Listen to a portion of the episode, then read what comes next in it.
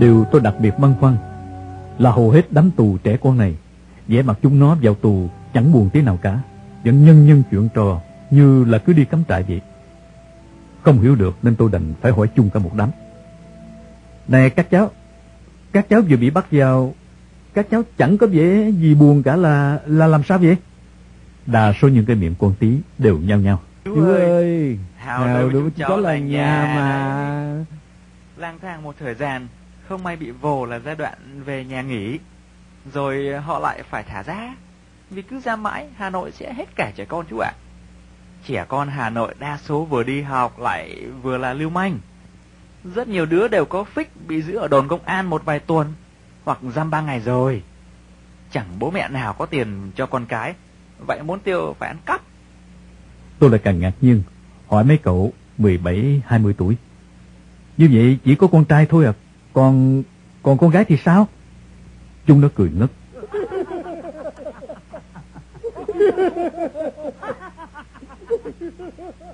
Anh ơi, anh chưa đi sâu vào, anh không biết. Cũng như chúng em, tuy hàng ngày vẫn cấp sách đến trường như một nửa ngày là lưu manh. Bởi vậy con gái rất rẻ, chúng em đi ăn cắp, có tiền, chi cho một bữa cine, một bát phở là đem các em đi quất được rồi. Chúng em có thể nói thật với anh là hầu hết con gái Hà Nội bây giờ, khó có cô nào còn trinh cả. Chúng em bảo đảm với anh là anh đi trên đường phố Hà Nội, cứ thấy cậu nào có vẻ ăn diện một chút, đều là lưu manh, ăn cắp hết còn gái cũng vậy, không lấy đâu ra mà tiêu xài mà diễn tôi vừa nghe chúng nó nói đến đây, thì tinh kế đã từ ngoài trại về lại ồm ồm lên khi hơn một chục đứa theo nhau vào buồn. Tinh hưng phải xóa chiếc bản con treo ở cửa, ghi số mới của buồn thành 192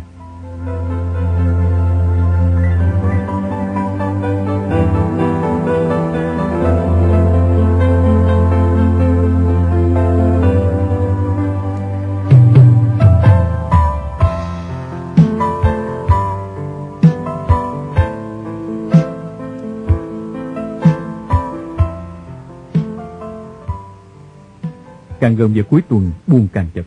Thứ sáu, thường có hai xe đưa loại tù con đi trại. Một xe đưa đi Kỳ Sơn loại từ 13 đến 17 tuổi. Một xe đưa đi trại Nhi Đồng Mai Lĩnh gần chùa Trầm, Hà Đông loại từ 12 tuổi trở xuống. Chỉ hơn nửa tháng ở buồng này, tôi đã tiếp xúc hàng mấy trăm đứa. Hết đợt kia đi là đợt này vào. Tùy loại hoặc tùy điều kiện xe cộ, Việt Cộng bắt đám tù con nít này vào đồn công an ở khu phố đã rồi tùy theo từng loại mới hay cũ, sau đó mới chuyển đến quả lò. Nhưng cũng có loại chúng đưa ngay vào quả lò, cho nên có lúc đưa vào vài chục đứa, có khi lại chỉ có hai ba đứa. Khi cửa buồng đã khóa và sau một lúc ồn ào của những màn thăm hỏi và trấn lột quần áo, tôi lại muốn nghe tiếp câu chuyện còn bỏ dở của các cậu thanh niên. Vì vậy tôi lại mò đến một đám gồm gần một chục cậu, trong đó có cả phúc thổ. Thấy tôi đến, các cậu tránh dịch ra một chỗ, mời tôi ngồi. Ngồi xuống và dồn giả tôi hỏi ngay. À, khi nãy uh, nghe các cậu nói chuyện ờ, Hà Nội thiệt là hấp dẫn. Chính tôi tôi cũng không thể ngờ được. Nè, thế con gái cũng là lưu manh cấp trộm. Họ có bị bắt không? Mấy cái đầu đều ngẩng lên định nói. Nhưng rồi chỉ có một mình Phúc Thổ lên tiếng. có mà đầy anh ạ ngày mai lĩnh cũng có ba nhà con gái còn kỳ sơn riêng một trại bên cạnh trại nam cứ đủ 18 tuổi là chuyển lên trại trung ương như chúng em bây giờ gái hà nội lúc này gần một nửa là cái điếm một phần là cái điếm nghiệp dư một phần tốt hơn có bộ bệnh lưu manh như chúng em. Vì chỉ có chúng em mới có tiền để cho các cô diện và tiêu thôi. Bây giờ họ thấy kỳ sơn và mai lĩnh đầy ứ nhiều quá. Em nghe nói họ mới mở ba trường lớn ở lào cai và phú thọ. Thực tế đó là ba trại giam thiếu niên lớn nhưng họ gọi là trường phổ thông công nghiệp cấp 1, 2 và 3 cũng như trại Kỳ Sơn đi làm lao động có công an đưa đi. Chỉ có khác quản giáo được gọi là thầy cô. Còn con gái đủ 18 tuổi thì bị đưa vào trại mỏ chén ở Sơn Tây. Trại này có hơn 3.000 người trong khi ở mỗi trại trung ương vẫn có một trại nữ ở gần kế bên. Sau này anh đi trại anh sẽ thấy nhiều vấn đề. Rồi như để minh giải những lời nói của mình, Phúc Thổ chỉ mấy cậu đang nhấp nhổm muốn chêm ý kiến mà chưa có dịp. Đây, thằng Minh Chố dân nhảy ngẽo, thằng Tín Đen vua cởi hiêng, thằng Đồng Ma Cô, dân đột vòm, thằng Thái Gà lính mổ. Chúng nó tung hoành, thường có một hay hai con rất nốt đi theo, nên thành công nhiều hơn. Trên tàu, xe hay đám đồng, các em thơm như muối mít, cứ đứng áp áp vào người hay đã lông nhau. Các cậu nhà ta mặt cứ đực ra như đang bĩnh ấy. Nên tha hồ chúng nó đến lột. Hàng trăm ngàn trò, có con gái là xong lẹ. Ngay cái vụ tòa đại sứ Pháp mất bao nhiêu đồ cổ quý giá, đã âm cả Hà Nội lên. Cũng do ừ, các cô em đến chài mấy anh lính gác, các cậu mới bò treo vào được. Tôi liếc nhìn thấy tinh Hưng đang lúi húi ngồi hút thuốc với bác Khánh ở mãi một góc phía xa. liền đẩy nhẹ sang một tí vấn đề đất nước. Nè, à, vậy các cậu có thích nhà nước này không? Có thích bác Hồ hay không? Cả tám chín thằng ngồi quanh đều cười ầm lên. Có mấy thằng hai bàn tay nắm chặt vào nhau, đưa lên đầu như lẫy lẫy ở trên không. Ba bốn đứa đều định nói, nhưng thằng Minh Trố nói trước một cách dõng dạc. Em không nghĩ là anh lại hỏi chúng em như vậy, chúng em nghĩ là anh đã thừa hiểu chúng em rồi chứ. Em này, năm nay đã 23 tuổi, đã học hết lớp 10. Em nói một cách có giá trị là không một người dân Hà Nội nào nói riêng mà cả miền Bắc nói chung lại ưa cái chế độ cộng sản chó chết này cả. Chỉ trừ một số ít người có những ân huệ đặc biệt thì không kể. Nhưng chúng em chỉ mong miền Nam Bắc tiến, lúc đó dân và ngay nhiều cán bộ cũng quay súng bắn trở lại những cái tụ chỉ huy, cái tụ lãnh đạo ngay anh nhìn thấy bộ đội hoặc là tự vệ của các nhà máy quyết tâm tử chiến với máy bay Mỹ thì cứ tưởng là toàn dân miền Bắc chống Mỹ ghê lắm. Hiểu như vậy là hoàn toàn sai lầm. Chúng em cũng từng là bộ đội là tự vệ rồi. Tất cả chẳng qua vì cái thế, vì nồi cơm, vì cái chỗ đứng. Nếu không bắn thì sẽ bị quy về tư tưởng người này theo kèm người kia. Chứ bộ binh của miền Nam hay của Mỹ nếu mà ra đây thì sẽ cuốn lôi từng mảng rồi như dòng thác vỡ bờ toàn dân được dịp đứng dậy trả thù cái lũ khát máu này. Ngừng một chút thằng Minh Trố lại phấn khởi nói tiếp. Anh có biết niềm mơ ước hoài bão của người dân Hà Nội sau này sẽ thực hiện bằng được là cái gì không anh? Tôi nhìn khắp lượt. Gần 20 con mắt đang mở to lông lanh chờ câu trả lời của tôi. Tôi cho là quá dễ dàng nên trả lời ngay. À, mơ ước là được đổi lại chế độ tự do tư bản chứ gì? Mấy cái miệng đều toát ra cười, đầu lắc lắc. Thằng Phúc Thổ nheo nheo đôi mắt, nói. Điều đó là dĩ nhiên rồi, ai cũng biết. Chúng em muốn nói một niềm mơ ước sau khi đã diệt hết lũ cộng này rồi cơ. Chúng nó đều nhìn tôi với những con mắt đầy màu xanh mộng ước, trên những nét mặt rạng rỡ nhìn về ngày mai. Tôi đâm chiêu suy nghĩ một lúc, thấy câu hỏi mở rộng quá nhiều vấn đề để trả lời. Cuối cùng, tôi cũng lúng túng đành chịu thua. Minh Trố điềm đạm nói ngay. Có gì đâu anh phải suy nghĩ nhiều vậy anh. Sau này anh được ra, anh cứ đi từ nội cũng như ngoại thành, anh hỏi bất cứ người dân nào, nếu họ tin anh thì ai họ cũng trả lời là một điều khắc cốt ghi xương. Nếu họ không làm được thì họ chối lại cho đời con đời cháu của họ phải thực hiện cho kỳ được. Nếu không, con cháu của dân Hà Nội đều bất hiếu với tổ tiên. uhm, anh cứ coi nó như một lời nguyền của dân tộc là hãy phá tan cái khu Ba Đình và kiến thiết xây dựng một nhà sĩ công cộng đầy tiện nghi cho người dân Hà Nội sử dụng.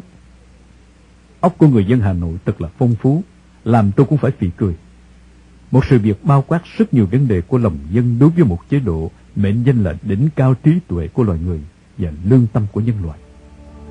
Thấy chúng tôi cười vui ròn rã chuyện trò, tên Hưng liền mò lại. Y mới đi được một vài bước, thằng Phúc Thổ vẫn giờ coi như không biết. Đường Hoàng nói tiếp. Anh có biết thú vui của các ông 40, 50 tuổi ở Hà Nội bây giờ là là là là thế nào không anh?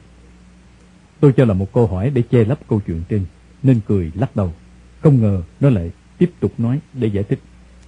Cứ 4, năm ông kiếm một căn buồng, đưa rượu và đồ nhắm đến, rồi đưa một con nhãi chỉ 13 đến 15 tuổi, bắt lột hết quần áo, ngồi hết lòng ông này đến lòng ông khác.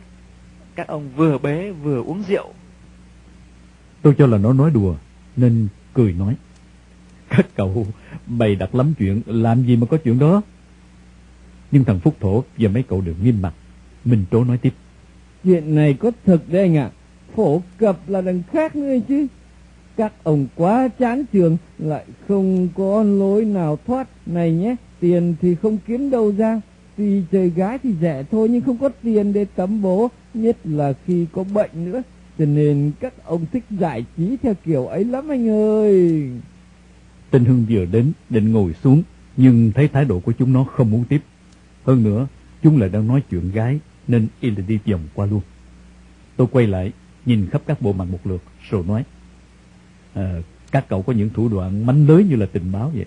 Tôi nể các cậu đó nha. Phúc Thủ cười, mặt hơi đỏ lên. anh quá khen làm chúng em ngựa. Chẳng qua vì cuộc sống thực tiễn đầy mưu mô, lừa lọc rình mò, theo dõi của cái xã hội này đã dạy chúng em phải như vậy để sống còn. Như thế gọi là đổi gam anh ạ. Nếu tên chó chết đến, mình đang nói chuyện mà im bặt, nó càng nghi. Phải vờ coi như không trông thấy nó, nhưng đổi thành đề tài khác, rồi vẫn nói chuyện bình thường.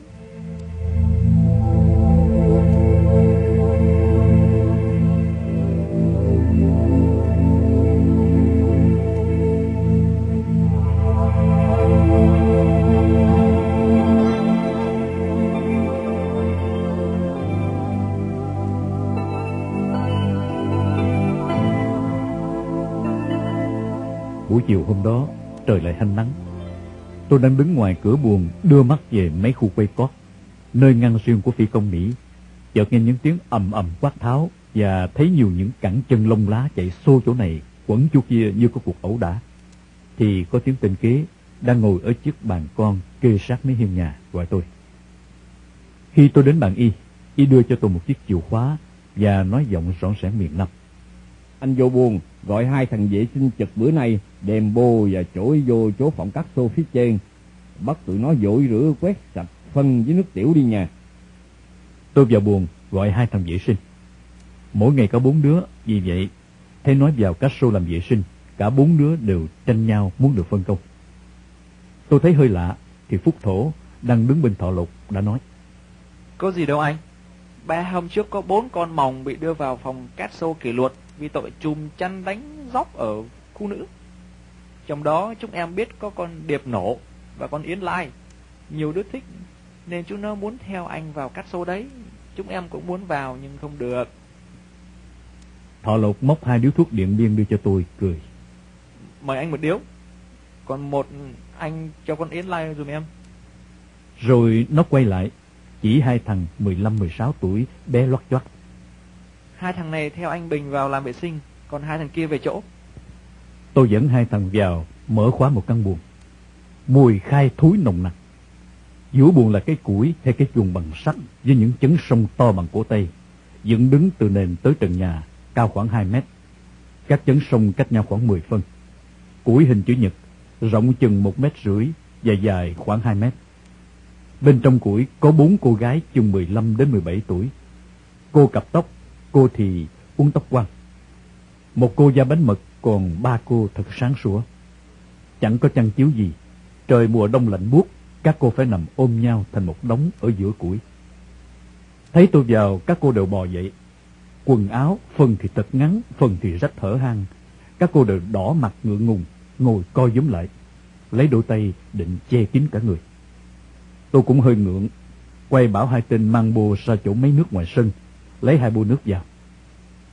Từ nãy tôi muốn hỏi cô nào tên là cô Yến Lai để đưa điếu thuốc của thọ lộc, nhưng vì ngượng nên cứ lúng túng đứng yên chờ hai đứa mang nước vào. Có lẽ thấy tôi như vậy nên các cô bảo ra. Một cô ngập ngừng lên tiếng hỏi. Chú là trật tự ở đây đấy à? Thấy hỏi, tôi cũng bảo thêm lên, dù không dám nhìn thẳng phía các cô. Tôi đã từng ở Salim, đã từng ở Castro dưới hầm. Tôi hiểu cái lạnh chết người của sắt và xi măng. Một tình thương cảm dạt vào dấy lên trong lòng tôi. Những mái đầu xanh này vì đâu đã sớm phải cảnh lầm than tù ngục như thế này. Tôi không còn thấy ngưỡng nữa, hỏi thăm ngay. Lạnh thế này, đêm các cô làm sao mà ngủ? Hình như câu hỏi của tôi đã chặn nỗi niềm, vẫn khép kín trong tâm tư. Mắt cô nào cũng đỏ lên. Một cô ngấn lệ long lanh nói trong thổn thức. Rét lắm chú ơi. Cả đêm chúng cháu cứ ôm nhau khóc, không ngủ được. Trong khi tôi và các cô nói chuyện, hai cậu nhỏ vừa dội vừa quét chung quanh. Sau khi được biết tên cả bốn cô, tôi đưa cả hai điếu thuốc lá, nói rõ một điếu của thọ lộc gửi cho Yến Lai. Còn tôi chỉ có một điếu, các cô hút chung mấy hơi cho đỡ lạnh. Tôi đánh diêm cho các cô hút. Một cô vừa ngửa cổ thở cho khói bay lên trần nhà, mắt đêm diêm vừa nói. Chú tử tế thương người quá nhà. Tôi nhẹ nhàng nói. Tôi, tôi thì chả tử tế gì đâu. Chẳng qua tôi cũng từng ở cảnh như các cô, cho nên tôi thông cảm vậy thôi. Lúc hai cậu đã quét dọn xong và hỏi tôi cho ra giặt chổi rửa chân tay. Một cô nhìn tôi ngập ngừng một chút, rồi hỏi. Chú ơi, chúng cháu muốn nhờ chú một việc. Chúng cháu ba người bị... Nói đến đây, tự nhiên cô đỏ mặt lên không nói được nữa. Một cô khác rụt rè hỏi. Thế chú đã có vợ chưa? Tôi cũng hơi ngượng, chỉ lắc đầu. Chẳng hiểu các cô có điều gì mà khó nói thế. Mấy cô có vẻ băn khoăn, đắn đo. Một lát, một cô kêu lên vẻ ngại ngần. Khó quá nhà. Thôi chú cứ ra gặp bà Hoa hay bà Thơ, bà y tá, nói là ba chúng cháu bị ăn chay, xin bà cho đi làm vệ sinh.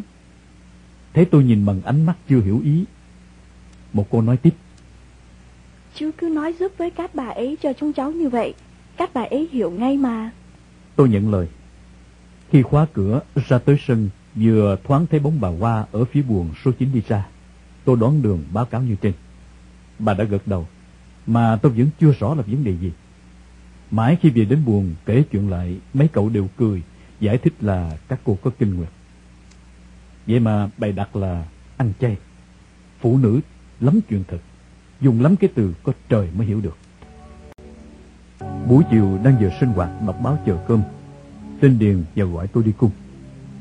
Đã hơn nửa tháng ra trại chung, và gần hai năm nay tôi không hề bị gọi cung kẻo gì. Vì vậy tôi cũng xốn sang hồi hộp, chẳng hiểu là có chuyện gì mới nữa đây.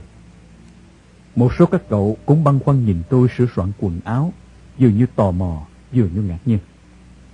Đã gần sáu năm rồi, sao bây giờ còn gọi đi cung?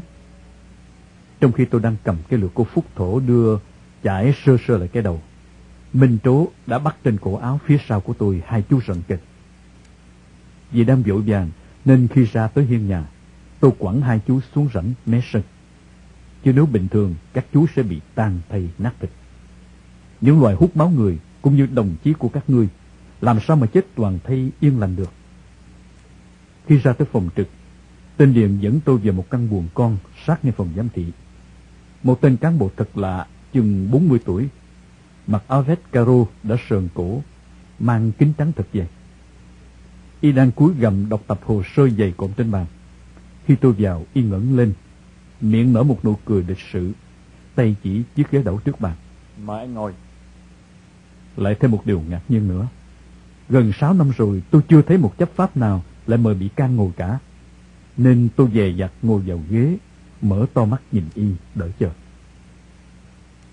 Sau khi hỏi tên tuổi, ngày bị bắt, sơ qua lý lịch, Y hắn dặn một cái như gại giọng, ra vẻ quan trọng tuyên bố. Tôi là cán bộ bên Tòa án Nhân dân thành phố Hà Nội. Báo cho anh biết, Viện Kiểm sát Nhân dân và Công tố viện quyết định sẽ đưa vụ án của anh ra xử vào ngày 30 tháng 12 năm 1967. Thể theo đường lối dân chủ nhân dân, tòa cho phép anh nhờ luật sư biện hộ. Vậy, anh có yêu cầu luật sư giúp đỡ anh không? Hơi đột ngột nên tôi rất bàng hoàng. Dù vậy, kết hợp những hiểu biết cũ của tôi với gần 6 năm trời vật lộn nghiêng ngửa trong bàn tay của chúng, đã cho tôi rõ là cơ quan lập pháp, hành pháp hay tư pháp, hoặc bất cứ một cái tên gì khác, cũng chỉ là một cái khung để lòe bịp mọi người trong cũng như ngoài nước. Chỉ có một tên hung thần duy nhất, mồm đỏ, mắt lồi xanh lè là đảng Cộng sản, chỉ huy sinh sát mà thôi. Bởi vậy tôi ngẩng lên, nhìn thẳng vào mặt y trả lời. Tôi cần luật sư để làm gì? Tội của tôi đến đâu, tùy đảng định đoạt thôi. Tôi định nói thêm là nhờ luật sư để cho họ dùng lý luận sĩ giả mình thêm ư. Dưới chế độ chuyên chính vô sản, luật sư nào dám mở miệng bên vực kẻ thù của giai cấp công nhân mà không bị quy kết về tội tư tưởng. Nhưng rồi tôi cứ dằn con ngập ngừng và cuối cùng thôi không nói nữa. Khi tôi hiểu, đây đâu phải là chỗ để mình nói lên những điều như vậy. Y cắm cuối kia một lúc, rồi lại ngừng lên hỏi. Anh có họ hàng thân nhân, cần báo cho họ đến dự buổi phiên tòa không? Tôi chợt nhớ đến bài gì ở số 33 đường Lương Ngọc Quyến. Nhưng đó chỉ là hình ảnh lướt qua trong óc. Bà chỉ là một bà dì họ. Huống chi dù có bố mẹ tôi, các anh em tôi, tôi cũng không muốn báo làm gì. Có gan ăn cướp thì phải có gan chịu đòn. Mình đã làm ăn không nên, thất bại, rơi vào tay địch. Chết hay sống, hãy gồng lên mà chịu. Cái gì tốt đẹp, hãy cho gia đình hưởng. Cái gì đau thương khổ cực, ráng một mình mình chịu. Đừng bắt những người thân buồn khổ với mình, vô ích. Vì vậy, tôi lắc đầu quậy quậy. Không, tôi tôi không có ai là thân nhân họ hàng cả. Khi ký về một số bản y đưa cho tôi, tôi cũng chẳng cần đọc để biết là giấy gì. Cứ thế bảo ký là ký. Dưới chế độ độc tài phát xít, mình đã ở trong tay chúng. Chúng muốn làm gì mà chả được.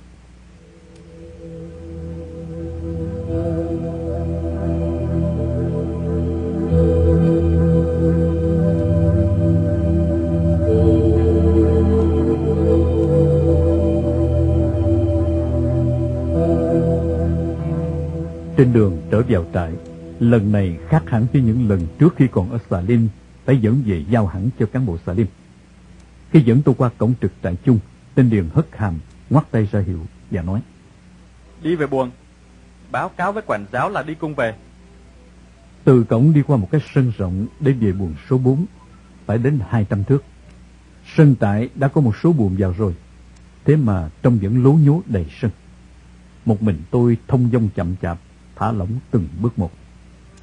Khi đi qua cổng xà lim một, nhìn chiếc cổng đóng im lìm của đường xưa lối cũ, cây bàn với dáng quen thuộc của những tháng năm qua vẫn khẳng khiu với gió bất đông hàng, gợi lại trong lòng tôi bao nhiêu niềm u uất. Nếu tôi được quyền, tôi sẽ vào thăm Dương.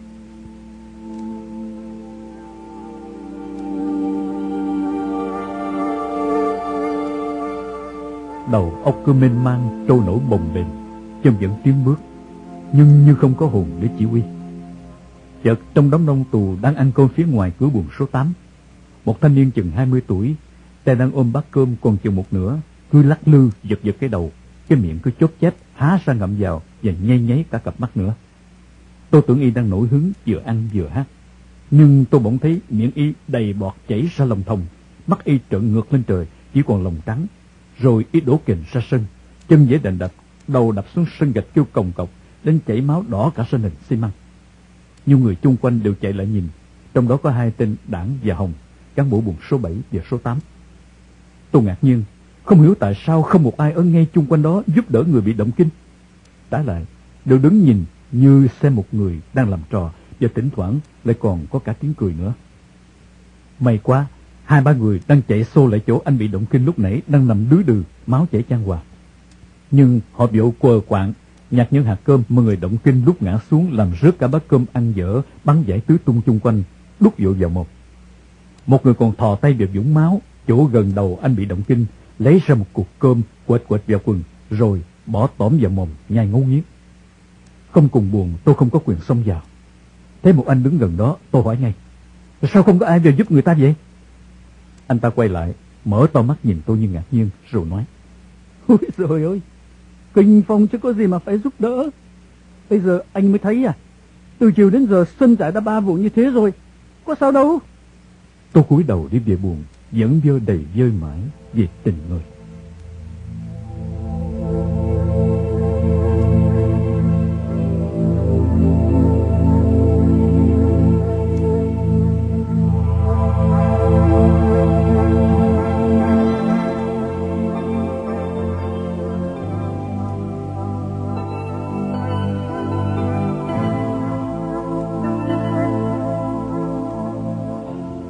Hôm đó, tôi trằn trọc mãi không ngủ được. Làm sao để trả lời được rõ ràng cho chính mình chúng sẽ xử mình như thế nào khi đưa ra tòa. Tôi chủ quan nhìn lại toàn bộ vụ án. Có nhận nhiệm vụ của chính quyền miền Nam xâm nhập vào thủ đô Hà Nội. Ngay từ đầu, không hề là một việc gì để thực hiện nhiệm vụ đó. Điều này có người của chúng bí mật theo dõi đã thấy. Bị bắt, khai báo ngay sự thật từ đầu. Tuy có loanh quanh che giấu một số điểm, nhưng chỉ là những cái sâu ria, dưới đường đi biển, lại khai đi đường bộ vì sợ gia đình bị trả thù. Một lần đào tẩu, tự tử không chết, chỉ vì muốn theo đảng, theo cách mạng, mà cách mạng và đảng không tin, vẫn giam cầm không cho theo. Chúng đã dùng bao nhiêu hình thức khai thác, mà hình thức ghê gớm nhất là thời gian. đã sáu năm nằm trong xà lim buồn kín một mình. Như vậy, xử thế nào đây? Nếu là chế độ của ta ở miền Nam hay thế giới tự do nói chung, bắt được một điệp viên cộng sản như vậy thì đối xử ra sao? Về phía thế giới tự do của chúng ta tôi đã hình dung thấy rồi. Nhưng đây là chế độ cộng sản. Nếu cứ nhìn trên thực tế, trên hồ sơ, giấy bút, về một khía cạnh nào đó, tôi còn tốt hơn là đầu hàng nữa ấy chứ. Tâm lý của người, mỗi khi xét về mình bao giờ cũng chủ quan, nghĩa là chỉ nghĩ đến những khía cạnh tốt cho mình. Vì vậy, tôi cho là chúng sẽ xử tôi nhiều lắm là 10 năm. Đã ở Salim được 6 năm, vậy tôi còn 4 năm nữa đi trại trung ương lao động.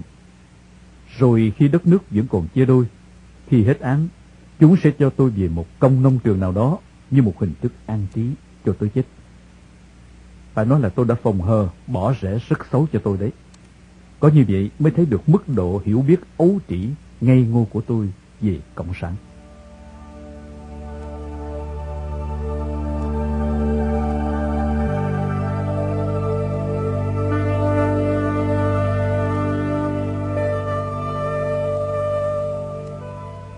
Cứ miên man suy nghĩ, tôi chìm dần vào giấc ngủ lúc nào không hay.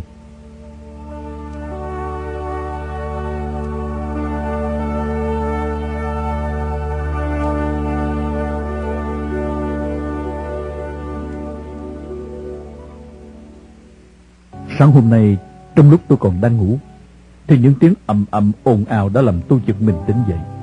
Tiếng loa phát thanh đang nói một thanh niên. Như vậy là mới có 7 giờ sáng, còn những một tiếng đồng hồ nữa mới tới giờ làm việc. Thế mà tôi đã nghe thấy tiếng chiều khóa lách cách, tiếng ồn ào bàn tán của đám đông cán bộ phía bên ngoài cửa buồng. Tôi chồng dậy, thấy cửa lớn cũng đã mở toang. Nhìn ra sân tôi thấy cả tinh trì, đại quý chánh giám thị, cùng với một lũ áo vàng. Tôi chưa nhìn rõ ai với ai. Tôi chưa hiểu chuyện gì, thì đã nghe tiếng mấy cậu từ ngoài đó chạy vào gọi. Ban giám thị gọi buồng trưởng và tất cả trật tự ra ngoài gặp ba giám thị.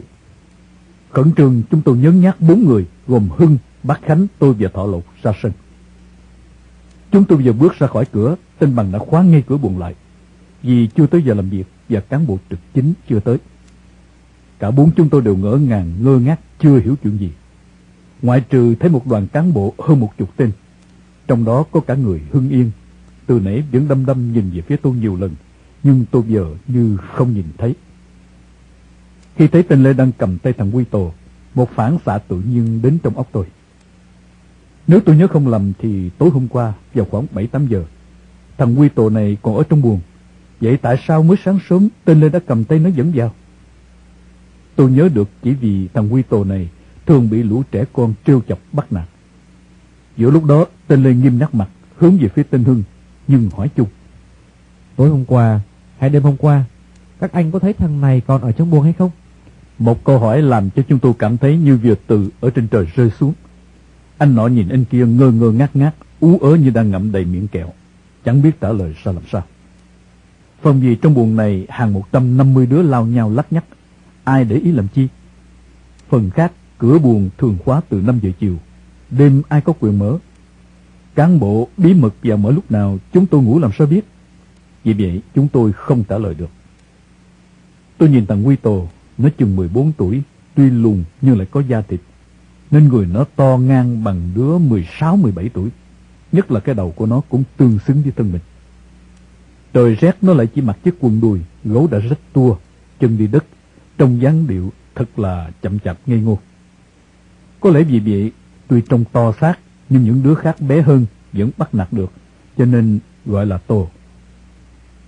Nó còn được gọi một tên khác nữa là Quy Bét Đĩa. Từ vét đĩa của Hà Nội là để chỉ loại lưu manh không có tài cán gì. Bố mẹ không nuôi nổi, phải giạt dòm, ít khi kiếm ăn được. Nên thường phải vào các quán ăn, chờ khách đứng dậy, xin vét chén đĩa, xương sẩu thừa chút ít. Hoặc châu đầu ở chỗ rửa chén bát, vét lại chút cơm thừa canh cặn. Loại này chỉ trên cấp cái bàn một bậc. Nhìn nó tôi moi lại trí nhớ. Không thể chệch vào đâu được nữa rồi. Rõ ràng khoảng 8 giờ tối hôm qua, khi vào nhà xí đi giải, tôi còn nhớ thấy thằng nhóc con hồng chột đã lừa cốc vào đầu thằng Quy Tồn một cái, rồi lớn dội vào chỗ đông. Trong khi hàng chục đứa khác cười rộ lên, thằng Quy chỉ biết ngồi khóc. Như vậy, vấn đề được đặt ra là có thể ban giám thị bí mật đêm vào mở cửa buồn lấy nó ra, vừa để thử cán bộ trực buồn là tên chủng quý kế, vừa để thử buồn trưởng và các trật tự để dạy cho họ một bài học việc cảnh giác, phải chú ý vào nhiệm vụ của mình chăng? Từ ý nghĩ đó, tôi giơ tay xin có ý kiến. Vừa để minh quan cho kế, tinh trì và một số cán bộ cho là tinh kế đã tắc trách. Điểm sót lúc 5 giờ chiều hôm qua khi khóa cửa và cho cả chúng tôi. Tôi nói một cách khẳng định. Tôi đoan quyết là thằng Quy Tổ này hồi à, 8 giờ tối hôm qua còn ở trong buồng. Tôi dẫn chứng hình ảnh thằng Quy Tổ bị cốc đầu như đã nói trên. Trong khi đó, cô Vân lách lại gần chỗ tôi đứng, mặt tôi roi rói, hết mũi lên nhìn tôi nói. Có lẽ thấy sự việc càng đi vào chỗ rú mù thêm, tinh trì với cái dòng cối đá gần mạnh. Hai giờ đêm qua một đồng chí đang ngủ, nghe tiếng lịch kịch ở trong à, chàn bã bát à, cho là chuột bò đến suy đuổi. Nhưng mà nằm một hồi á thì thấy đồng đầy tiếp. Vì vậy đồng chí bật dậy mà lấy đèn pin, mục đích là để chiếu sáng mà đuổi chuột đi. Không ngờ đồng chí thoáng thấy một bóng người chui vào gầm sàn. Đồng chí vội đến xem, cuối cùng là thằng Ni này Khi đưa về phòng giám thì ngay từ đêm chúng tôi đã cật vấn nó rất là nhiều lần. Nó vẫn khăng khăng là chiều hôm qua, lúc mà điện sổ xong khi cán bộ đóng cửa thì nó đã lẹn ra ngay và cán bộ vô tình không thấy. Mùa đông lạnh và đói, nó phải chui xuống bếp cán bộ mới kiếm thức ăn.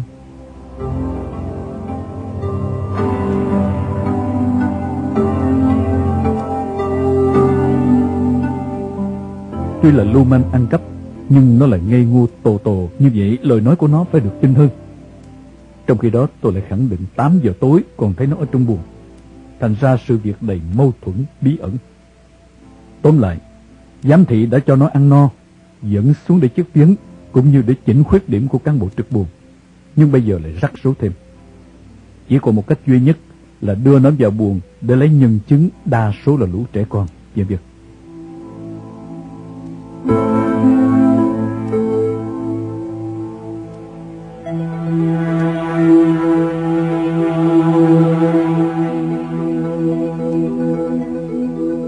Khi vào buồn trước mặt bao nhiêu cán bộ Bây giờ lại có thêm tên kế vừa đến Vì đã tới giờ làm việc Nhiều đứa trong buồn ngơ ngác Không khẳng quyết được như thế nào Nhưng cũng có nhiều đứa khác khẳng định là tối hôm qua Thằng Quy Tô vẫn còn ở trong buồn ngay thằng Hồng Chột cũng thừa nhận đã cốc vào đầu nó khoảng 8 giờ. Thậm chí Hùng Lát còn kể rõ ràng. Chừng 10 giờ đêm hôm qua thằng Quy Tô còn nằm ngủ cạnh nó, còn kéo chăn của nó, và nó đã đạp cho một cái. Thằng Quy còn ngồi khóc mãi. Như thế chỉ dứt khoát có hai vấn đề. Thứ nhất, đêm phải có một cán bộ nào đó mở cửa buồn cho nó ra ngoài. Thứ hai, chỉ có mộng du hay tàn hình. Ý thứ hai không thực tế, vì dù là mộng du nhưng cửa khóa thì ra bằng cách nào? Chỉ có ý thứ nhất, vậy cán bộ nào đã mở cho nó ra ngoài? Trong khi hỏi, nó lại lắc đầu, vẫn cứ nhất định là lúc điểm số xong đã lẻn ra. Sự việc đành bỏ dở vì đã 10 giờ rồi. Phần ban giám thị về còn phải triệu tập buổi họp để cán bộ nào trực đêm đã mở cửa cho nó ra, thì thành khẩn nhận. Tôi cũng thấy sự việc có nhiều mâu thuẫn. Thằng Quy Tô vẫn lũ thủ một mình, lúc ra sân cũng như lúc vào trong buồng. Hầu hết những người hiểu biết ở trong buồng chỉ còn dự đoán. Có thể là đêm khuya, mùa đông lạnh giá, thằng Quy Tô lại không có chỗ nào cho chui vào đắp chăn. Vì vậy, nó đã ra chỗ gường cửa, ngồi khóc. Rồi một cán bộ nào đó đi trực đêm, thấy nó trẻ con lại ngây ngô, cho nên đã động lòng mở cửa đưa nó ra ngoài. Dẫn nó đến những căn buồng có hơi ấm chăn. Vì đây là một chuyện hơi lạ, nhất là cả ban giám thị quả lò quan tâm đến. Cho nên nhiều cậu lớn nhỏ trong buồn cũng tò mò muốn tìm ra sự thật. Đã tìm nhiều cách để hỏi thằng Quý Tổ. Thường nó không trả lời và cứ lũ thủ một mình. Vì cái thân của nó từ trước vẫn lẽ lo như vậy, chẳng ai chơi với nó cả. Còn nếu nó trả lời, lại cứ nói là đã lẻn ra lúc điểm số 5 giờ chiều hôm qua.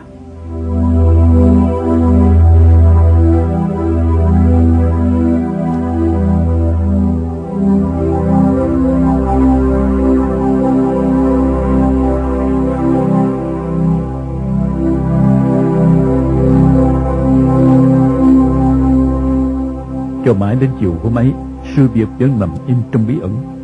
Trong khi tất cả các cán bộ quả lò và gần 200 người chúng tôi trong buồn, lòng vẫn thắc mắc không yên.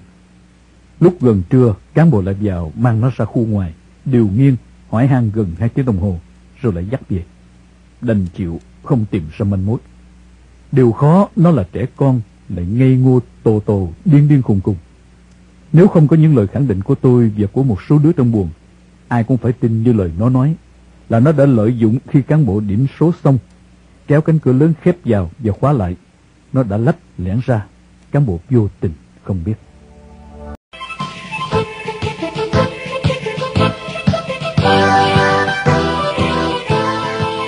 Sau đây kính mời quý thính giả theo dõi tiếp Thiên hồi ký thép đen của Đặng Chí Bình dưới tiêu đề Một vụ vượt ngục kỳ lạ ở trại chung.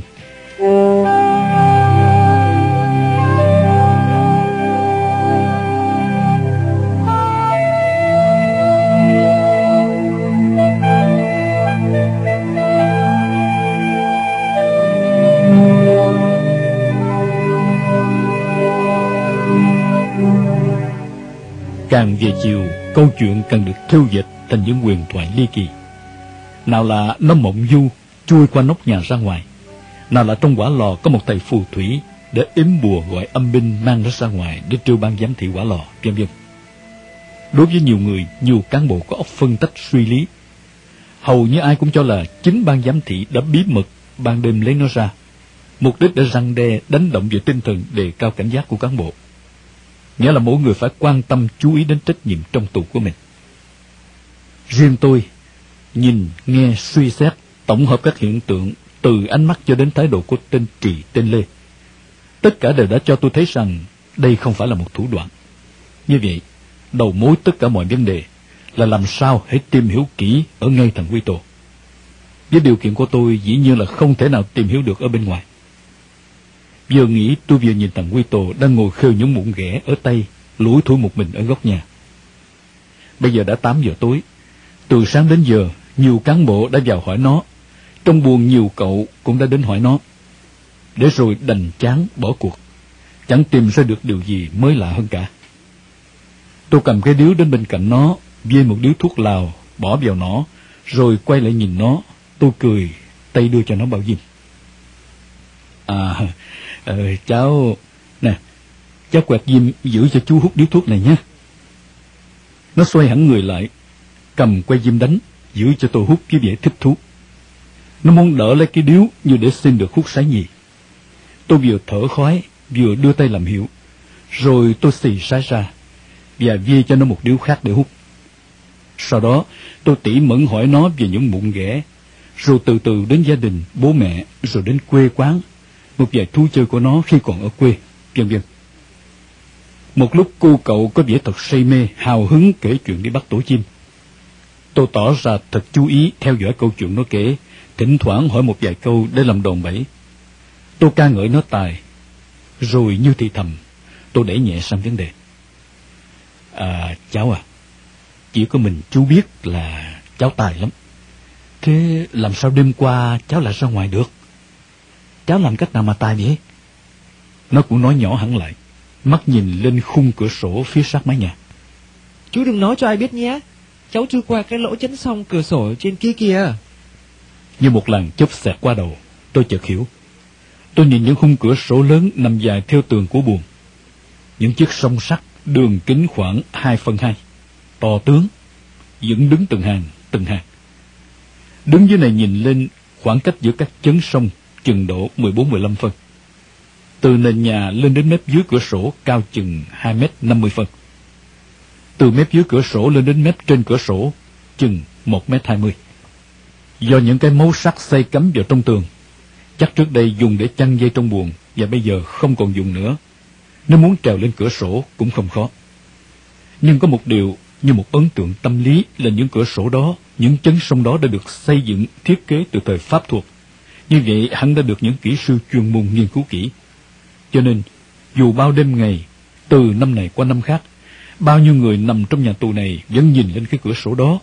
Nhưng từ xa xưa, chả có ai điên rồ trèo lên đó, đút đầu vào thử có ra được hay không. Thằng Quy Tô lại là một thằng khung khung dại dại, biết không sợ súng, nên mới làm những việc điên rồ như vậy. Tuy vậy, nhìn thân hình thằng Quy Tô, nhìn cái đầu của nó đã to như đầu người lớn rồi, ước lượng khoảng cách giữa các chấn sông ở tiếp trên cao kia, tôi cũng chưa tin được, dù nó đã kể rõ ràng. Đêm rét quá, chả có đứa nào cho cháu ngủ chung cả. Cháu mới theo à, các mẫu sắt treo lên cửa sổ, rồi cháu thử đút đầu vào. Chỗ này không lọt, cháu lại đút vào chỗ khác. Mãi tới một chỗ vừa khít, cháu lách đầu và cả người ra ngoài. Cháu mò mẫm ra khu ban giám thị, kiếm được mấy mẫu sắn luộc, cháu ăn. Cháu ngủ một giấc ở trong cái buồng có giường, có chăn mà không có ai nằm. Ngủ một lúc, lại thấy đói, cháu lại đi kiếm ăn nữa. Lần này cháu bị họ bắt.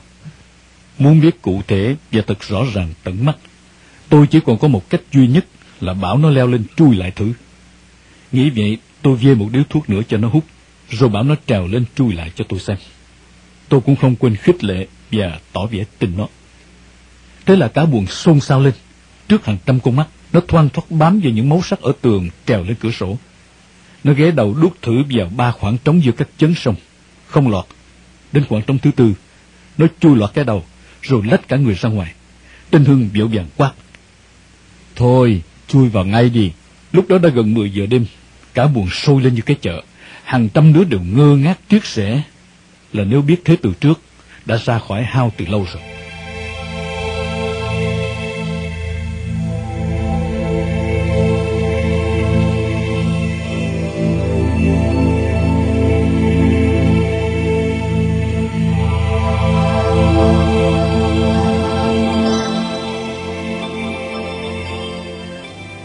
Tên Hưng không kìm hãm được nữa, ra chỗ cửa báo cáo ầm cả lên.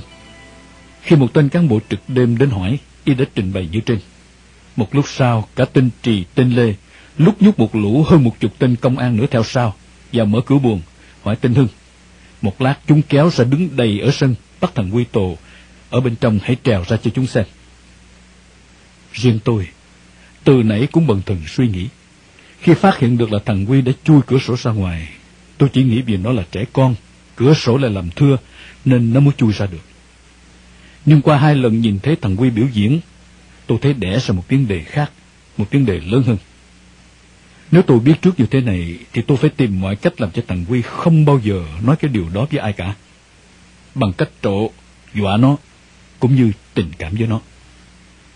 Lúc này tôi chợt hiểu, đây là một cơ mưu, một dụng ý của người thợ làm song sắt. Hàng ba bốn chục khoảng cách giữa các chấn sông, nhưng chỉ có một chỗ là có thể lách mãi sẽ chui ra được. Mắt thường của mọi người nhìn khung cửa sổ ở trên cao với mỗi khoảng cách giữa các chấn sông là 15 phân. Thấy tất cả các khoảng cách như đều nhau. Nhưng trong một hàng ba bốn mươi khoảng cách này, có một cái rộng hơn một phân, nghĩa là 16 phân.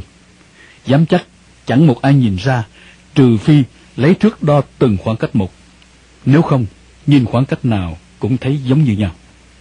Vấn đề đã rõ ràng, thằng Quy tù do cái ngu của nó đã thành công. nó nhìn cái cửa sổ lại tưởng có thể chui ra được, rồi tìm cách trèo lên, chui đầu vào.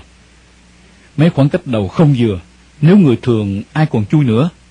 Nhưng với thằng Quy, nó cứ thử từng cái, để rồi đúng phải cái khoảng cách duy nhất do dũng ý của người thợ trước đây đã làm, nên mới gây ra chuyện thần kỳ nếu không tìm ra nguyên nhân. Tôi nghĩ có thể ngay các buồn khác của trại chung ở Quả Lò, cũng có những điều kiện chấn sông như buồn số 4 ở trại chung này. Nhưng lần này, tôi đã để những ý nghĩ đó nằm yên ở một ngách trong lòng tôi.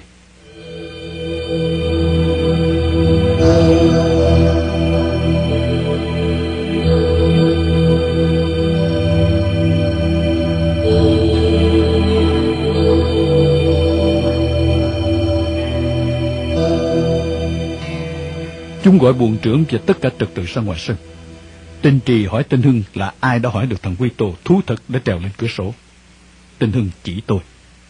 Tên Lê quay lại nhìn tôi bằng ánh mắt hơi nháy nháy. Anh hỏi thế nào mà nó lại thú thật với anh? Để khỏi lôi thôi lúc đó, và cũng để cho chúng không đánh giá thực được về mình sau này, tôi trả lời. Thưa ông, có gì đâu. Tình cờ tôi cho nó điếu thuốc lào, rồi tôi hỏi nó, không ngờ nó lại nói ngay ra như vậy. Khi cô viêm vào sau và biết tôi đã tìm ra manh mối, cô cố tìm cách lần đi sát lại gần tôi, nói khẽ. Anh mình giỏi nhỉ? Mặt tôi không tỏ thái độ gì, làm như không nghe thấy lời của cô. Vì liếc thấy tên Lê và mấy tên nữa đang chăm chú nhìn mặt tôi khi chúng thấy môi của cô Viên mấp máy nhưng không biết nói gì. Trong khi lòng tôi đang tím thẳm màu ân hận, tên Lê quay lại hỏi một tên cán bộ. Bây giờ mấy giờ rồi? Tên Hải mũi khoằm, giơ cổ tay ra chỗ sáng xem, rồi nhanh nhẩu trả lời. Báo cáo thủ trưởng 12 giờ đêm rồi. Tên Lê nghiêm giọng. Đồng chí xuống ngay chạy thợ. Gọi đồng chí đại dậy ngay. Chọn hai hay bốn thằng, mang gỗ lên đóng bít toàn bộ cửa sổ này. Dù có phải làm suốt đêm cũng phải làm cho xong. Chắc y sợ trong buồn còn bao nhiêu trẻ con lưu manh, đêm có thể chui ra làm loạn. Tóm lại, chúng vẫn đinh ninh là chấn sông cửa hơi rộng, chứ chưa biết duy nhất chỉ có một khoảng cách rộng thôi. Chứng cớ, chúng đã cho đóng bít tất cả lại. Vào buồn đầu tiên là thằng Hưng, buồn trưởng, nhìn tôi, đánh một câu. Hèn nào, xía có khác. Thế rồi từ đó, tuổi trẻ trong buồn có vẻ đề cao CIA chứ nhiều chuyện quan đường, buồn cười.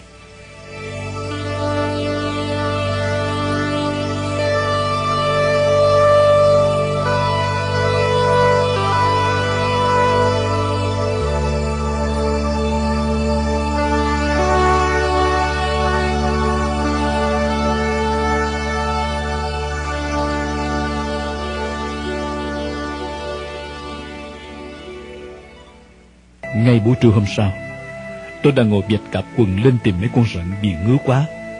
Tên Hưng mò đến ngồi bên cạnh, rút thuốc lá điện biên ra mời tôi hút. Y hỏi chuyện ngủ, chuyện ăn loanh quanh. Tôi chưa biết y muốn cái gì mà cứ loay quay mãi, chưa chịu vào đề. Cuối cùng, y mới làm ra bỉa tình cảm. Tôi thấy anh có một khả năng thật là tốt. Sau này anh sẽ phải đi chạy trung ương cải tạo. Tôi rất có cảm tình với anh cho nên tôi muốn giúp đỡ anh. Là anh hãy tích cực dùng khả năng ấy. Chắc chắn đường đi của anh trên chạy trung ương sẽ rộng mở. Không biết thế nào mà nói được. Tôi vẫn chưa hiểu rõ ý hắn định nói gì. Vì vậy tôi vẫn ngồi yên nghe tiếp. Nhưng chính thái độ bình thản ngồi chờ y nói tiếp đó của tôi lại càng làm cho y ngập ngừng loanh quanh. Để rồi tôi sốt ruột hỏi thẳng ngay. À, anh muốn giúp tôi cái gì? Hãy nói thẳng rõ ràng ngay đi khỏi cần rào đón nữa. Có gì đâu, tôi hiểu anh sắp đi trại trung ương. Ở trong trại có người có tư tưởng tốt, có người thì có tư tưởng xấu. Người có tư tưởng xấu cũng ví như con bệnh và các cán bộ là bác sĩ. Nếu bác sĩ không biết canh bệnh của người bệnh thì làm sao mà chữa cho họ được? Khi bệnh không chữa được thì làm sao mà con bệnh khỏe mạnh về với gia đình, với vợ con, với bố mẹ?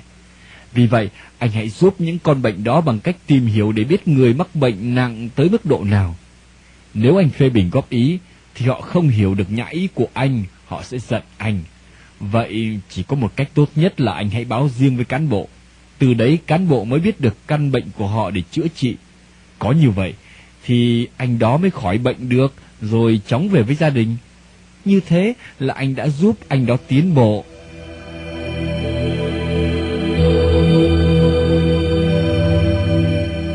Đến đây tôi đã ngửi thấy con người phân của y xông ra nồng nặc rồi.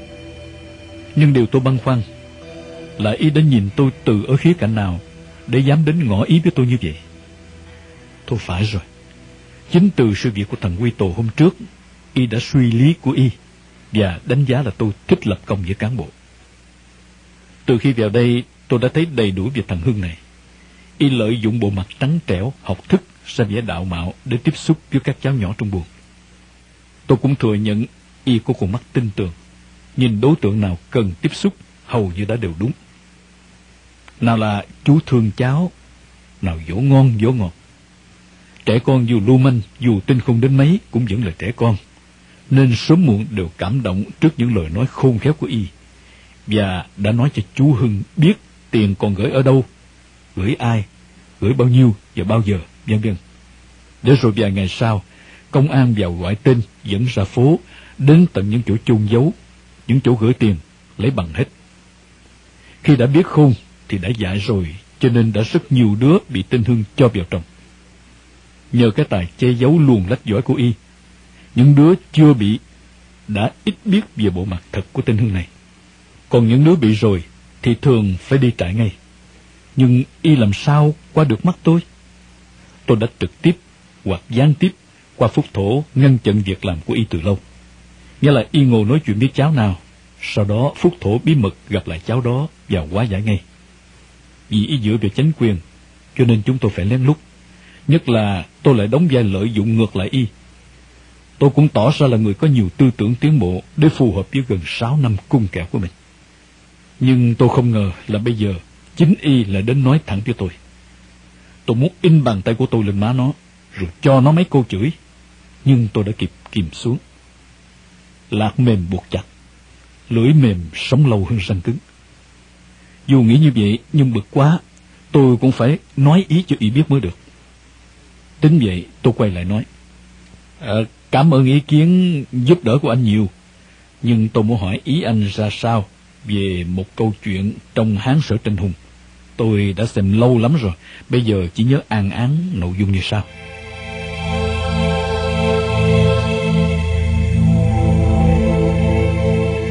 Có một tướng của hãng võ tên là Đằng Công thì phải. Một lần do tình cờ may mắn, ông chỉ huy một đoàn quân lớn phục kích ở một nơi hẻo lánh hiểm địa. Lúc này Lưu Bang đang trong giai đoạn thất cơ lỡ vận, vừa bị thua nhiều trận liễn xiển, còn một chút tàn quân lại chạy lũi vào ngay ổ phục kích của Đằng Công. 99 phần là chết, chỉ còn một phần là ngắt ngoại. Dù vậy, Lưu Bang cũng vẫn phải chiến đấu đến cùng vì đã trót rơi vào cửa tử. Hai người đã quần thảo hơn 100 hiệp, nếu so tài chưa dễ ai đã thắng ai. Nhưng cái thế này, Lưu ta sớm muộn cũng sẽ bị bắt hay bị giết mà thôi. Trong lúc thập phần nguy hiểm như vậy, chợt Lưu ta mới lóe lên một ý hay. Ông ta đánh bậy một thế, rồi nhảy ra ngoài quát to. Bơ vị tướng tài giỏi và thông minh kia, sở dương và ta, hai người đang giành nhau thiên hạ. Hôm nay ta gặp ngươi cũng là người tài. Anh hùng quyết tử với nhau, thế nào cũng có người sống, kẻ chết. Vậy không gì bằng, hãy thông cảm cho ta lúc này. Sau này, có dịp sẽ đền ơn đích đáp. Nghe Lưu nói, đằng công suy nghĩ thế cũng phải. Và trong bụng cũng phòng hờ sau này, hạng võ của thua bái công, mình vẫn còn chỗ đứng. Thế là y thu quân tha cho Lưu Bang.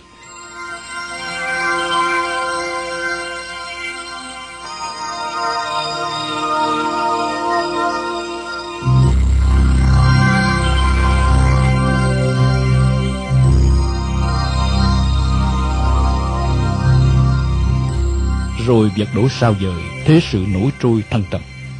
Cuối cùng, Lưu thống nhất Sơn Hà lên ngôi hoàng đế. Lúc này Lưu là chúa tể thiên hạ, hiển hách như trời. Lưu đề công định tội mọi ân oán trong những ngày gian khổ chiến đấu vào sanh ra tử. Đằng công nhớ lại cái ơn tha chết cho Lưu ngày xưa. Ơn này đâu phải là nhỏ. Nếu lúc đó bắt hoặc giết Lưu, thì làm gì Lưu còn ngày nay ngồi ngất nghỉu trên ngôi cửu trung? Đằng công lặn lội đến gặp Lưu.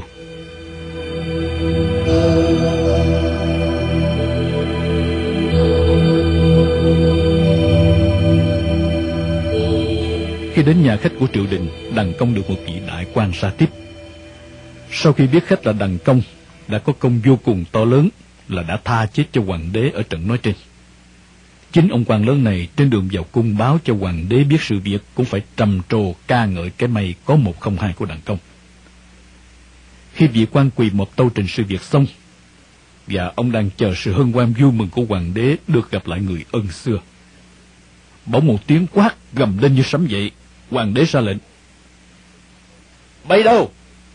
Đem đằng công ra pháp trường chặt đầu ngay lập tức, để làm gương cho các quan và hậu thế. Ta không muốn nhìn một kẻ một dạ hai lòng. Người phản trắc thì không có một chế độ nào ưa thích cả. Lừa thầy hại bạn, muôn đời, ai cũng phỉ nhổ. Mặt tên Hưng sượng sùng giận, nghe tôi kể chuyện. Tôi hỏi thẳng, theo anh, Đằng Công và Lưu Bị, ai đúng ai sai? Y vừa chống tay đứng dậy một cách uể quải, vừa trả lời. Ồ, chuyện cổ xưa ấy mà. Bây giờ đâu còn phù hợp nữa. Rồi y trở về chỗ nằm của y.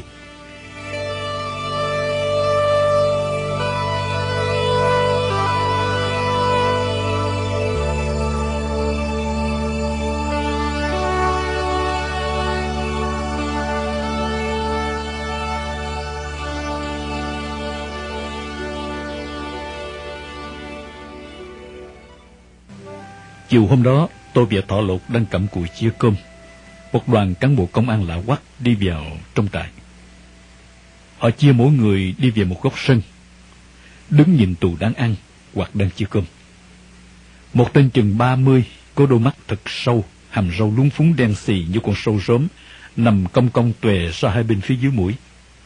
Tôi biết y đang khoanh tay trước ngực, đứng chèo chéo phía sau lưng tôi. Kẻ đang nhìn tôi chia từng suất cơm. Lúc tôi ngẩng lên như xoay lại thế đứng cho khỏi mỏi, mắt tôi và mắt y gặp nhau. Y nở một nụ cười xã giao, dịu dịu nói. Này, tôi hỏi thật các anh, các anh ăn suất cơm mà có thấy đói lắm không? Thấy cách ăn nói của y mềm dẻo, dễ lọt tai, tôi xoay hẳn người lại, thông thả nói. Thưa ông, phải nói là đói thật nhiều chứ ông. Ngay các cháu thiếu nhi có thể còn phải ăn hai suất cơm không thế này mới no. Chúng tôi phải ăn ba suất mới đủ. Nghe tôi nói, tráng y cao lại như gặp một vấn đề thật khó hiểu. Cuối cùng y nói như tâm sự. Tôi là cán bộ bên sở. Với sự trình bày của các đồng chí bên cục lao động cải tạo thì với tiêu chuẩn chất bột như vậy là đủ rồi đấy. Thế mà các anh lại kiểu đói. Tôi nói thật với các anh, nhìn suất cơm này, ngày chúng tôi ở ngoài, mỗi bữa cũng chỉ ăn như thế thôi. Như vậy là thế nào? Nhìn mặt y có vẻ thành thật, nghĩa là y thật sự không hiểu được tại sao lại khác nhau như vậy. Tôi cũng chẳng tiếc chút nước bọt. Tôi bỏ hẳn cái bát xuống bàn, nói rành mạch. Thưa ông, cái này đâu có gì là khó hiểu à. Con người sống được nói một cách khái quát, cần phải có protein, lipid và glucid. Nghĩa là chất mỡ, đạm và đường. Thí dụ một ngày một người trung bình phải cần một nghìn đơn vị chất đạm, một nghìn đơn vị chất mỡ và một nghìn đơn vị chất đường để sống và sinh hoạt. Ông ở ngoài tự do, lúc ông ăn một cái kẹo, tấm mía, quả chuối, uống ly nước chanh, vân vân. Trong đó có mỡ và đường đó. Cơm ông lại ăn với tí cá, tí thịt, tí đậu, cà chua. Trong đó có mỡ và có đạm.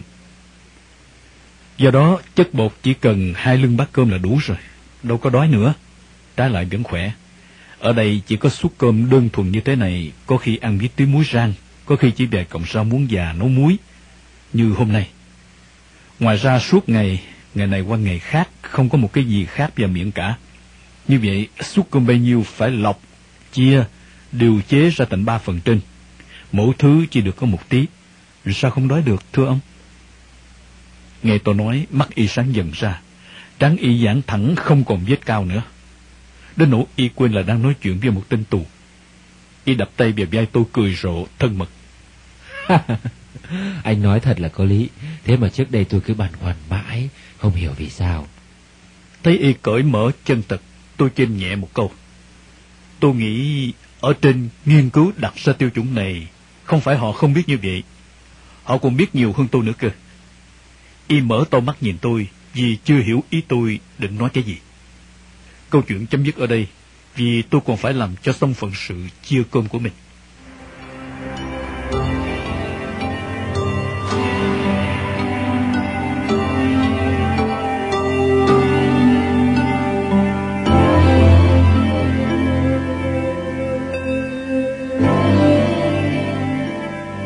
Buồn đã ăn cơm nước xong, vào khóa cửa. Tối nay hình như có vấn đề gì đó xảy ra giữa một số thanh niên lớn ở trong buồng mà tôi vô tình nên không biết. Mãi tới lúc thấy chúng đã xếp dọn trống hẳn một góc nền. Hơn nữa lại thấy Phúc Thổ cùng Thạch Sẹo đang cởi áo ra. Tôi mới chợt hiểu. Thằng Thạch Sẹo là lính xô bè của Hải Phòng. Tôi hiểu trong giới anh chị bụi đời này, khi gặp những mâu thuẫn hay bất đồng trong việc làm ăn, thường phải giải quyết vấn đề với nhau bằng võ lực. Tôi cũng biết uy tín và khả năng của tôi lúc này đủ để dẹp vụ thượng đài. Nhưng ngay trong thâm ý, tôi cũng muốn xem tay nghề của giới anh chị ở miền Bắc có gì đặc sắc hay không. Nghĩ như vậy, tôi liền xông đến, không cần biết lý do vì sao phải thượng đài. Tôi chỉ hỏi ai là trọng tài. Phúc Thổ chỉ Thọ lục Tôi biết Thọ lục cũng là dân Hà Nội, vì vậy tôi quay sang Thạch Sẹo hỏi. Cậu có đồng ý cho Thọ lục là trọng tài hay không? Thấy tôi hỏi, Thạch Sẹo như vàng nổi băng khoăn ra. Em thú thật với anh, đây là đất Hà Nội. Em kỵ nhất là đánh hội đồng. Em không muốn thọ lột làm trọng tài. Em hiểu chúng nó đầy đàn em ở đây. Nhưng với cái thế danh dự, em phải solo với chúng nó. Thấy ý kiến của thạch sự như vậy, tôi quay lại, cao giọng nói với toàn thể. Chuyện này nếu không biết thì thôi, nhưng vì tình nghĩa giữa các cậu với tôi. Mặt khác vì tinh thần thượng võ, nên việc này phải được minh định rõ ràng. Trước hết tôi xin hỏi các cậu, đây có phải là một trận thử sức để à, phân rõ tài cao thấp của nhau hay không? Đám đông các cậu chung quanh ồn ào nhao nhao lên. Đúng, đúng thế đấy anh à, đúng, đúng đấy, đúng đấy. Đúng đấy. Tôi lại hỏi tiếp. Ở đây chúng ta không có đồng hồ. Vậy các cậu định theo tiêu chuẩn nào? Và như thế nào là thắng hay bại? Mọi người đều định nói, nhưng thọ lộc nói hết ý của vấn đề. Đánh theo lối tự do, cho đến khi nào một bên giơ tay lên chịu thua. Tôi nói rành rẽ. Như vậy, ba điều kiện sau đây phải được tôn trọng. Thứ nhất là trọng tài phải là người được cả hai đấu thủ Phúc Thổ và Thạch Sẹo thỏa thuận đồng ý. Thứ hai, dù thế nào khi dứt điểm cũng không trả thù. Thứ ba là tuyệt đối không bè phái hội độc. Đồng ý, đồng ý, đề nghị anh Bình làm trọng tài nhá. Thấy vậy, tôi quay sang hỏi cả Phúc Thổ lẫn Thạch Sẹo. Cả hai cậu hãy thẳng thắn nói ý kiến của mình. Cả hai đều gật đầu đồng ý. Vừa tiếng vỗ tay, tôi giơ cả hai tay giống dạc tuyên bố. Là trọng tài, tôi cương quyết bảo vệ những điều đã được nêu ra. Tôi sẽ xử lý ngay nếu vi phạm. Và bây giờ, có thể bắt đầu.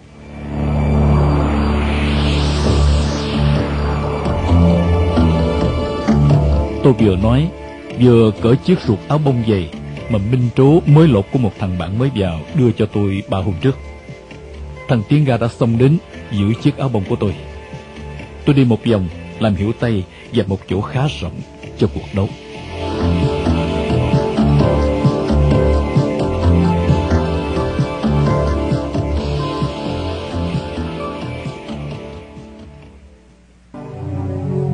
Trời mùa đông, gió lạnh căm căm, hai đối thủ vẫn cởi hết quần áo, chỉ mặc có hai chiếc quần xà lõn. Thằng Phúc Thổ trong dáng cao lên khênh đến một thước bảy, da trắng trẻo nhưng đầy vẻ nhanh nhẹn. Ngược lại thằng Thạch Sẹo chỉ cao khoảng một thước sáu mươi hai, da ngâm ngâm, chân tay chắc nịch. Vết sẹo của dao chém trên mặt nó rạch chéo một vết dài chia chiếc mũi của nó làm hai phần.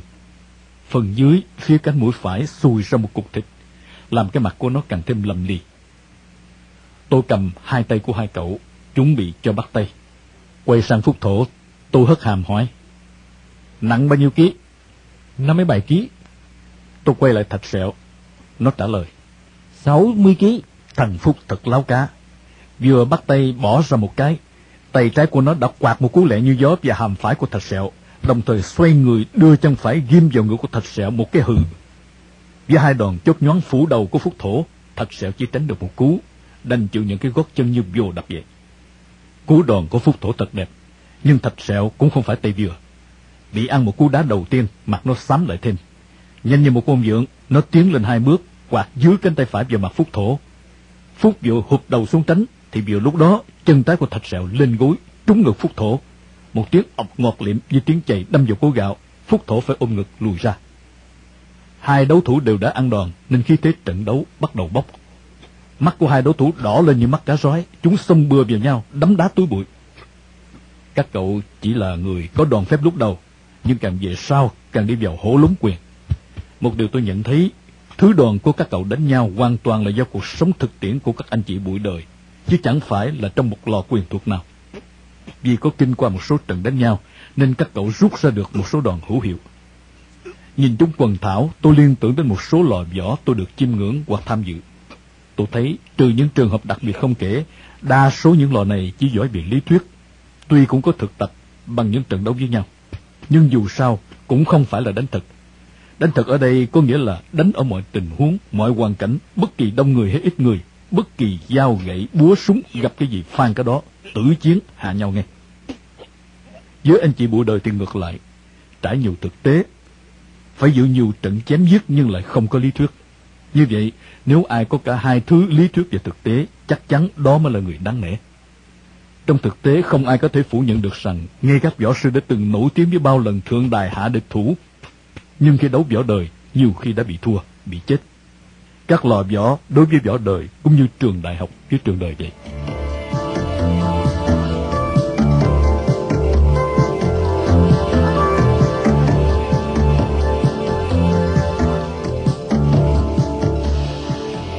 Trong khi tôi đang để ốc liên tưởng chạy dông dài, trận đấu vẫn nghiêng ngửa.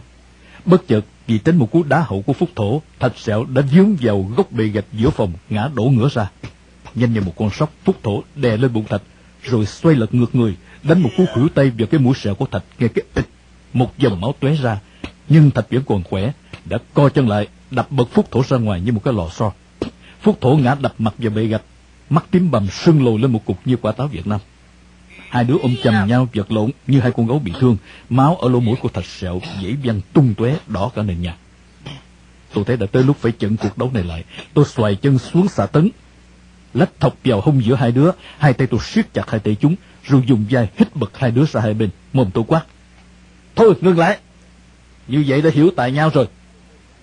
Chúng nó còn đang hăng máu, lồng lộn định xông vào nhau nữa, nhưng tôi đã quát mắt lên, với thái độ là nếu tên nào còn muốn nữa, tôi tiếp ngay.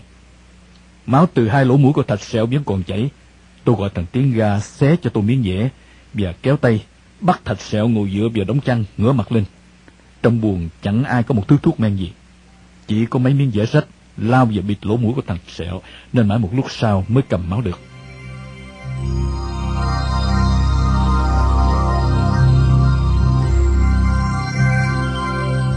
Lúc này đã 9 giờ tối, Thạch Sẹo ngồi dậy, mặc quần áo, đi đi lại lại.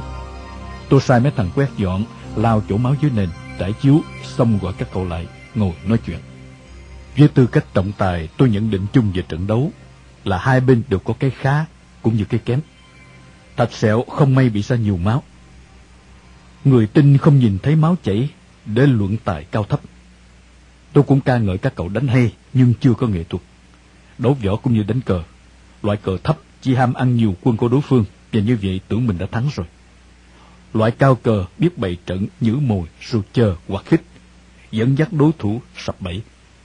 Xem những trận cờ như vậy mới hay. Rồi để làm nhạc phần nào những hận thù của chúng, tôi kể hay nói khác đi, tường thuật lại mấy trận võ đài quốc tế từ năm 1954 đến năm 1961 tại Sài Gòn cho các cậu nghe. Tôi không quên kể lại một giáo sư tự nhận là đệ tứ đảng quyền đã nhu đạo. Để lật mặt ông này, quân đội đã phải tổ chức một đêm nhu đạo quốc tế năm 1960 tại sân vận động của Trung tâm huấn luyện Quang Trung do giáo sư Nhật, đại lục đảng quyền đai Takata từ Nhật sang làm chủ trì. Takata thách thức toàn bộ các giáo sư Mỹ, Anh, Pháp, Việt từ đệ tứ đẳng có mặt tham dự đêm nhu đạo quốc tế ấy, vân vân. Cả buồn say mê theo dõi những diễn tiến của từng trận đánh. Tôi cũng nói đến cái hận của hội quyền thuộc Việt Nam với vụ thách thức của võ sĩ Samsare, vô địch quyền tự do của Campuchia. Trong đó, võ sĩ Vĩnh Tiên, vô địch quyền Anh Đông Dương phải chịu trận.